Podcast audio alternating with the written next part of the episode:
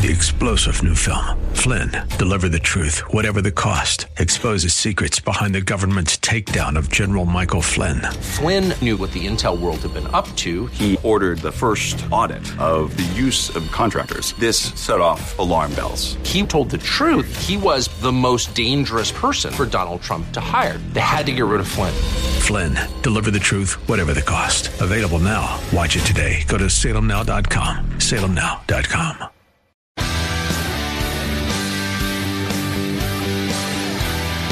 Are you looking for truth from God's Word that you can understand and apply to your life? You'll find it today on Make It Clear with Dr. Stan Ponz, Bible teacher and president of Clarity Christian College, formerly known as Florida Bible College. Listen now as Stan makes it clear.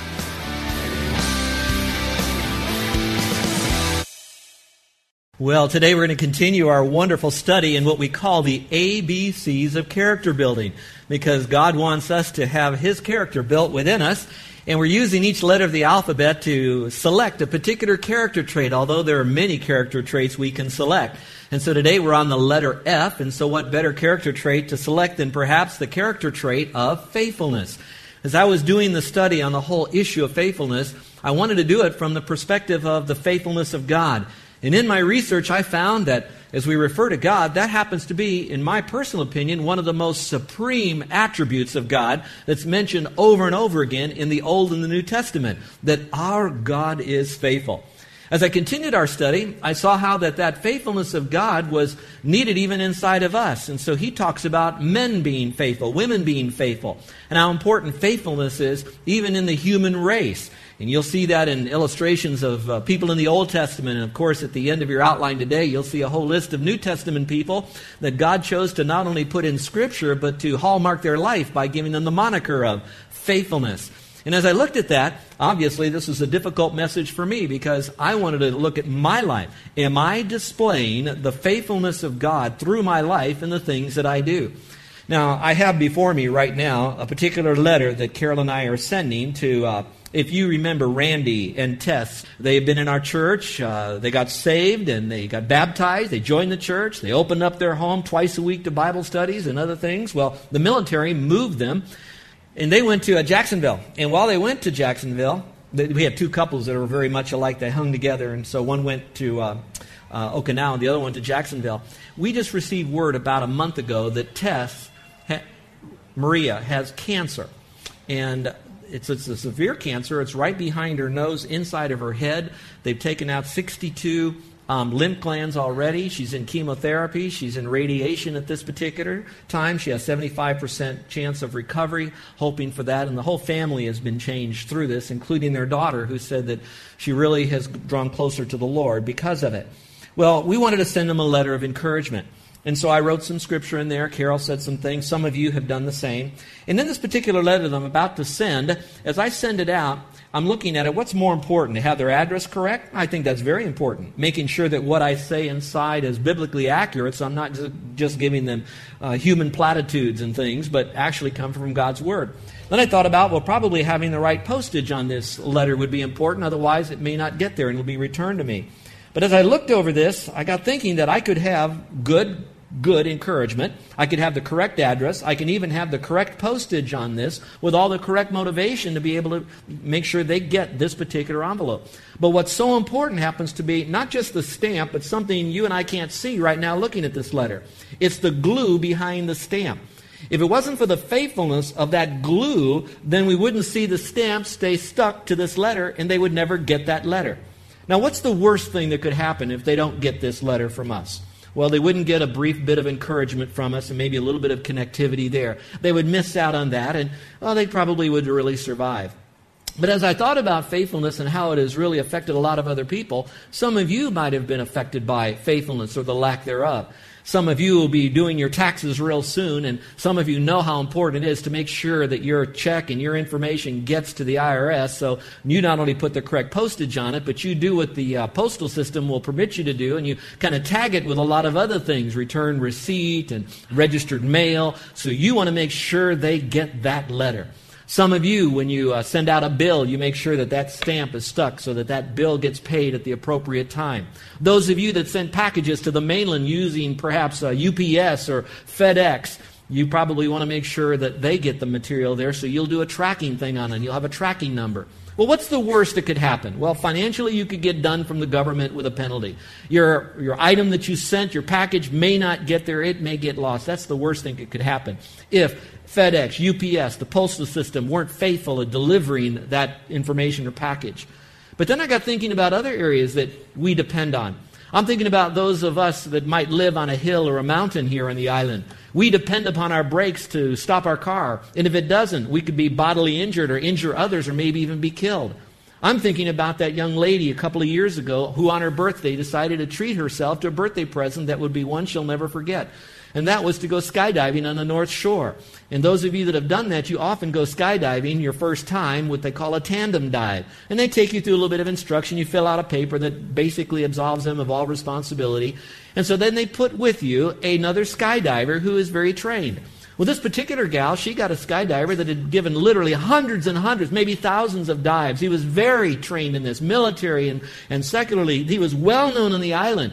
And so they all get strapped on, they get together, they get up in the plane, and they come out of the airplane, and on their way down, She's now enjoying the sights and the sound and the feeling of all of this, and the wind is just blowing through her hair. She's experiencing the most exhilarating time in her life. And she's just waiting then for her partner now to pull the ripcord because that's his responsibility. He never pulled a ripcord. She died on the ground. He died on the ground. And later the coroner said that somewhere between the plane and the ground, her assistant there died of a heart attack, and she didn't know it. So she was depending upon the faithfulness of this man to stay healthy. Well, obviously, this man can't control his health. It happened the way that it happened. But the results are disastrous. But I believe that here in our sanctuary today, those listening on the radio probably have experienced a degree of unfaithfulness that has happened to you.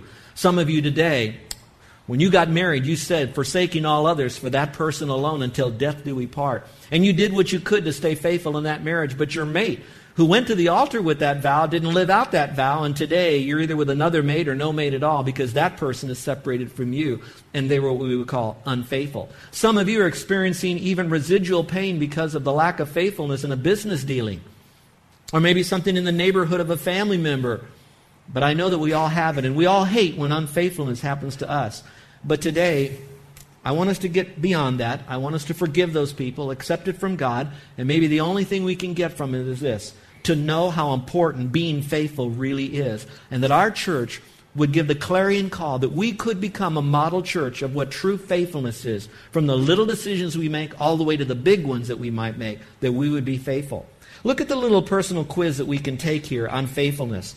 Maybe it'll help us see the need for us to learn about faithfulness and to make some mid course corrections. The first question is this Have you ever experienced the gut wrenching time when you counted on someone to do something for you and they didn't do it?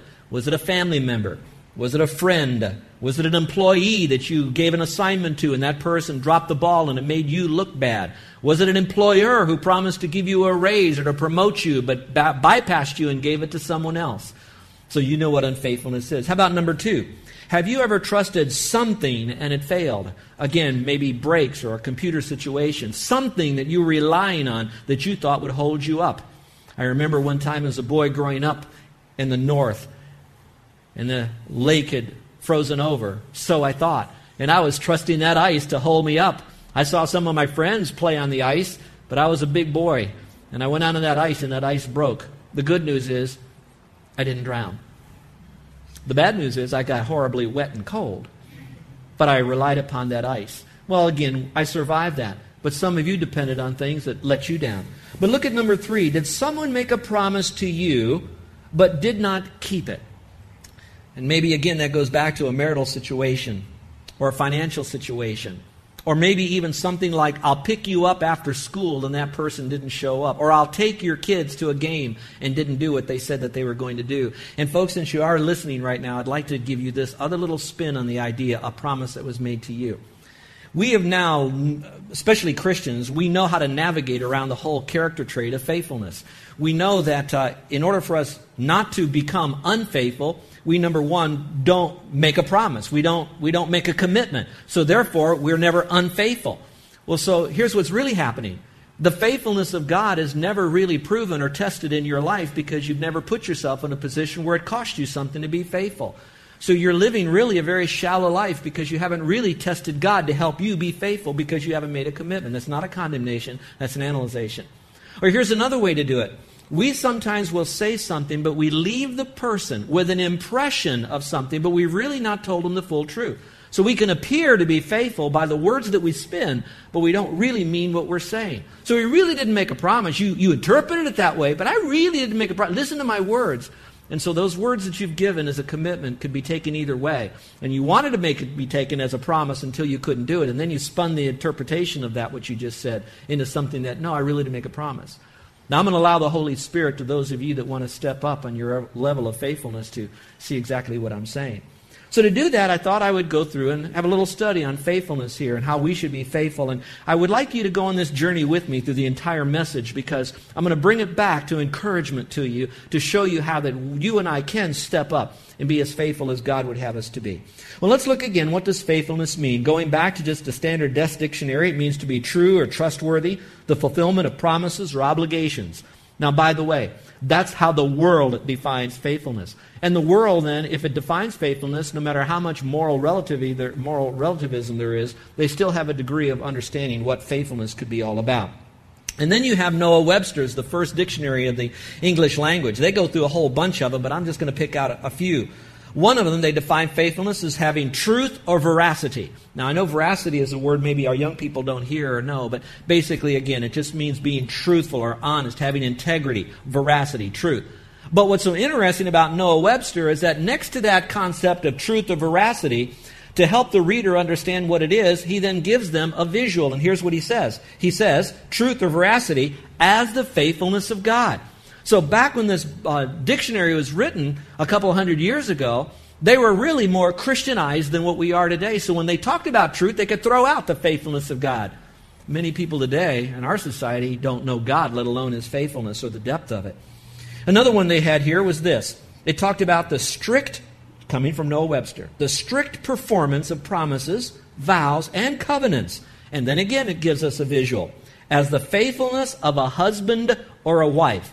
So they're saying, again, if you want to see what it means to be a, a keeper of a promise or a vow, just look at marital relationships. Today, I would think, and I don't want to slam at all, but generally speaking, if you want to see what unfaithfulness is all about in marriage, all you've got to do is look at our society because they are so unfaithful. We don't see them keeping their marital vows. Well, then I moved it into the New Testament. There are primarily two Greek words. One is the pro part of it, the other is the anti part of it, of faithfulness. But the pro part of it, which I'll give you in a moment, actually has two parts. One is a passive act of faithfulness, and the other is the active part of faithfulness. I don't want to tie you up with all this language stuff, but I think it's important for us to unpack the concept of faithfulness if we are going to be faithful correctly. So the first one is pistos, and it's a passive one, and it means to be faithful or to be trusted or reliable. And it's used in this very famous Bible verse for those of you who have been saved a long time. It goes like this No temptation has taken you except such as is common to man. Here it is. But God is faithful. It's a passive state of faithfulness, which basically just means that's his character, that's his being, that's who he is, who will not allow you to be tempted above what you're able to bear. Then you have another verse. Again, moreover, it is required in stewards that one be found faithful. In other words, that's just who you are. That you just, you are faithful. It's not that you're going to act faithfully. You act, watch this, you act faithfully because you are faithful. So it's the passive state. So I'd like to know if we would cut your wrist and you'd cut my wrist, would we bleed faithfulness because that's our core value of who we are as a person? And if it's not, we need to crank it up a little. And we can, and you'll see how easy it is in Christ. But then you have the active type, which is the believing or the trusting or the relying, where you are purposely now putting your confidence in something. It's the continual state of being faithful or reliable. Now, the anti that would be apistos, and that is untrustworthy or distrustworthy. Now, I'd like to submit to you a working definition taken from all that I've just given to you from the Bible, and from uh, uh, the New Amer- from the um, uh, American language one, and our current secular one, and you have it for you there. This one you would want to massage, make it work for you, help it with your kids, help them to see what it is from their mind first, so it goes into their heart and out their hands. Keeping your word, especially when it is difficult to finish what you said you would do. Let's read that out loud together, shall we? Keeping your word, especially when it is difficult to finish what you said you would do. One more time. Faithfulness is keeping your word, especially when it is difficult to finish what you said you would do. Now, we're going to show you because all definitions do have a balance here. Let's talk about how faithfulness is illustrated in Scripture. We're going to look at the life of Christ, especially as, again, he is praying for his disciples. Now, in this particular prayer, he is not praying specifically, you guys be faithful. But he's implying that by using himself as an example in his relationship to what God had him do. And so, what we're looking at is the life of the faithfulness of Christ in a particular prayer, in a particular time in his life of what he did.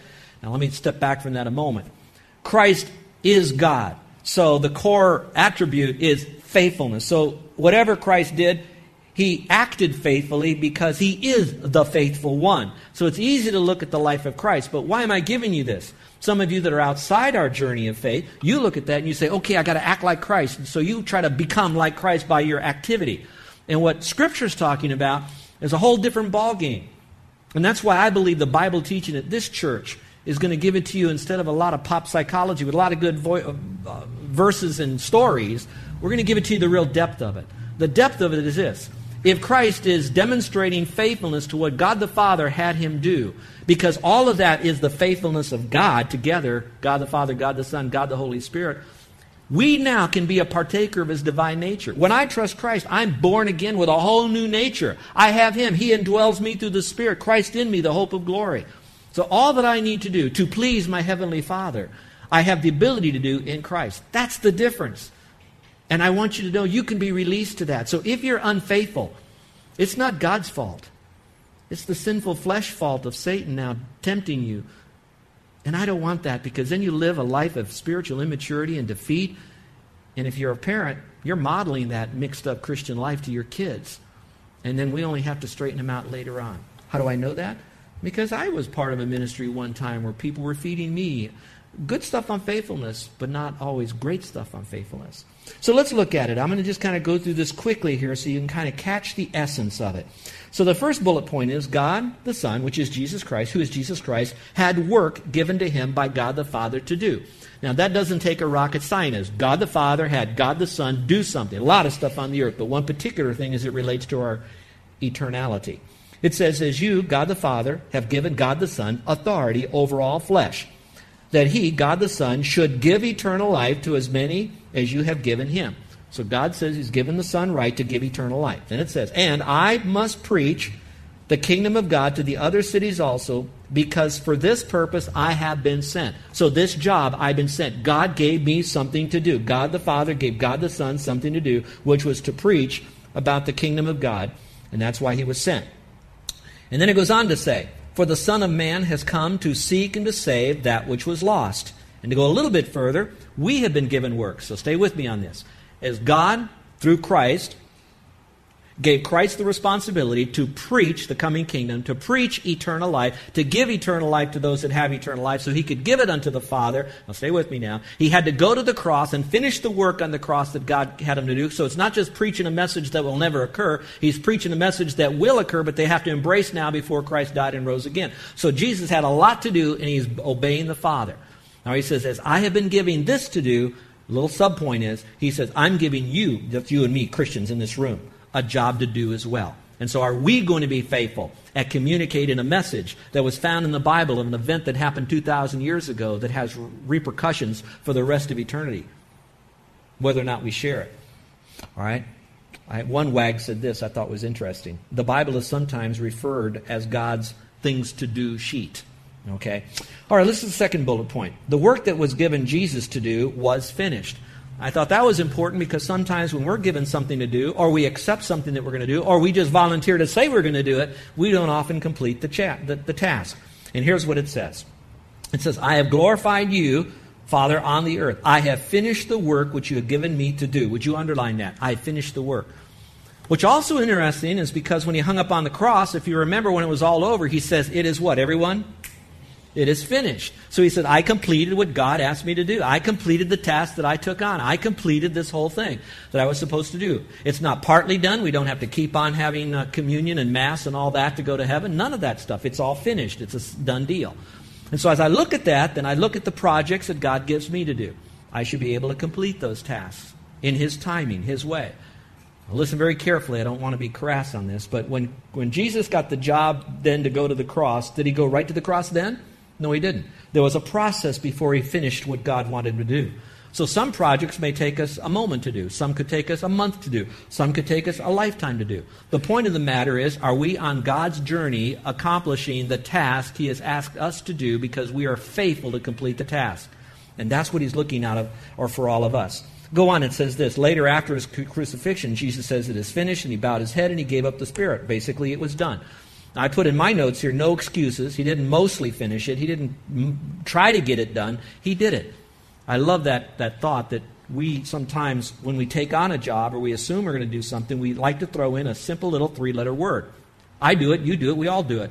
And it's the most dangerous word we do when we're in task orientation, and that is, I'll try to do this. I'll try to quit smoking. I'll try to read my Bible. I'll try to engage someone with the gospel. I'll try to give a little bit more. We throw the word try out because if we didn't, at least we said, we accomplished it. We tried. And so we feel real good about it. But it never gets us to the next level. That's not faith. That's not commitment. It's a commitment to something with a big back door and an arrow to say it's okay to walk out of it. And we don't want to do that, folks. It wasn't, I'll try to go to the cross, I'll try to stay there, I'll try to pay for most everybody's sins. No, Jesus says, I got the job to do. God gave it to me to do. Watch this. I am God, have the power, will do it, I'll complete it, I can say it, I'll show it to you. I'm the testimony, and I live in you. And if I could do the more difficult task, which is going to the cross and everybody mocked me a horrible death, and took all the sin of all man all the time on myself and died, can't you do something that I ask you to do, that I'm giving you the ability to do? And that's called faithfulness. Now, listen, listen, listen. If you don't get anything out of this message, it's not me being faithful because of me. It's allowing His faithfulness to live out through me. I can't, I can only be faithful, especially through the hard tasks, is when I rely upon His faithfulness because He gives me all that ability to do it. All right, number three. All right, the third bullet point, I should say.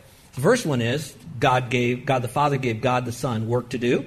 Second one is Jesus finished the work he's supposed to do. But I like this third one. This one is often overlooked. It says, And Jesus' faithfulness to complete his task brought glory to God. Write that down. When you complete a task, there's glory that God's going to get through the thing because you're in process. But man, when it's all over and you did it with a sense of excellence, you did it in love, you did it in faith, you did it bring glory to Him, man, God smiles. And I don't care if you're man, woman, boy, or girl. I don't care if you're in a wheelchair or if you can run the marathon. He says, Whatever I ask you to do, I'll give you the ability to do so you can be faithful at whatever level you are. And you can bring glory to the Lord. Look at in the same passage, it says, Jesus says, I have brought you, God, glory on the earth. By doing what? Underline it. By completing the work you had me do. And so I think there is glory God gets in the process of working on the work, but it seems like in completing the work you've asked me to do. All right, number three. What could I do to demonstrate faithfulness? Well, uh, you, we can go on all afternoon, but I thought I would give you three to work on, three that we can at least focus. And here's how you're going to focus it. Don't, don't look at it yet. Think, think this way first. While I'm giving you these three from the from biblical principles, when you look at these three, I want you to do it now, not through I can do it. I, I can I can make this happen. I, I I'm going to do this myself. You've got to say, these are three things that I can and should do and will do, but I will do it by allowing God's faithfulness to help me get through all of these things because I'm going to do it for His glory. Here it is, number one. By the power of God, for the glory of God, I should remove the pressure from those I serve by thoroughly completing the project assigned to me. I'm going to remove the pressure from those I serve by thoroughly completing the project assigned to me. How many of you moms and dads gave little household jobs to your kids, whatever age they are? And you some of it you gave it to them to do because they really need to learn this stuff. And I know that they do. They need to learn how to take out the garbage even if it's raining. I understand all that. But part of it is is that you want them to do it because they need to kind of help out around the house. If they don't do it, you got to do this kind of stuff, right? And so part of it is to relieve the pressure. But if they don't do it, the pressure begins to mount, and it's worse pressure because sometimes you give them a job to do, and it's a time oriented one. It has to be done by a certain time. It's not, would you take out the garbage? Sure, I'll do it next month. No, you want it at a certain time, all right? And the garbage will stack up and the rats will come in, etc. So, so that's to relieve pressure off of you. Now, kids, as you hear this, you think I'm beating up on you when I say, well, mom and dad want me to do this, and relieve their pressure. Do you know that you right now are learning what it means to do a task that is as simple in normalcy as taking out the garbage for you? To you, that might be hard. It's heavy, it's stinky, and it's afar, and you got something else to do. You can't. But I'm telling you, that is nothing compared to the pressure that's going to be on you when you've got one, two, three, a half a dozen kids, a few animals, a job to do, a mate to do, a ministry to do, finances are tumbling all around you, and you've got a bad cold and you can't perform yourself, and you need someone to come alongside you. You're going to rely on them. So, part of us in our faithfulness is relieving the pressure of those who give us a task to do. And I pray that we would be here it is, here's a phrase stress relievers and energy givers.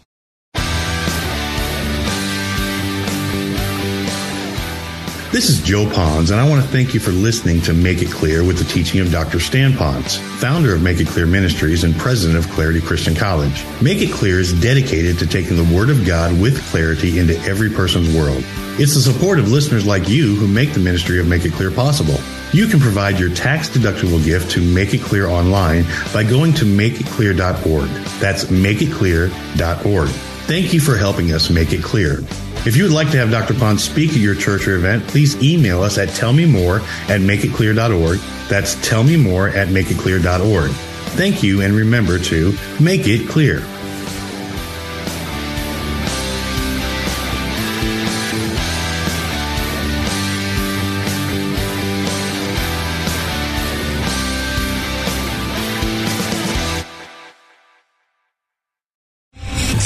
Three general Michael J. Flynn, head of the Pentagon Intelligence Agency, knew all the government's dirty secrets. He was one of the most respected generals in the military. Flynn knew what the intel world had been up to. He understood its funding. He ordered the first audit of the use of contractors. This set off alarm bells.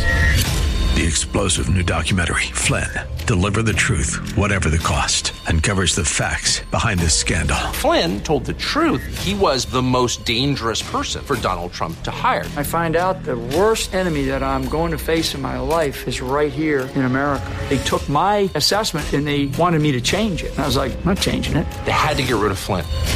With in depth interviews, archival footage, and never before seen personal records of the man behind the headlines. I just felt like I was drowning. Flynn, Deliver the Truth, Whatever the Cost. Available now. Watch it today. Go to salemnow.com. Salemnow.com.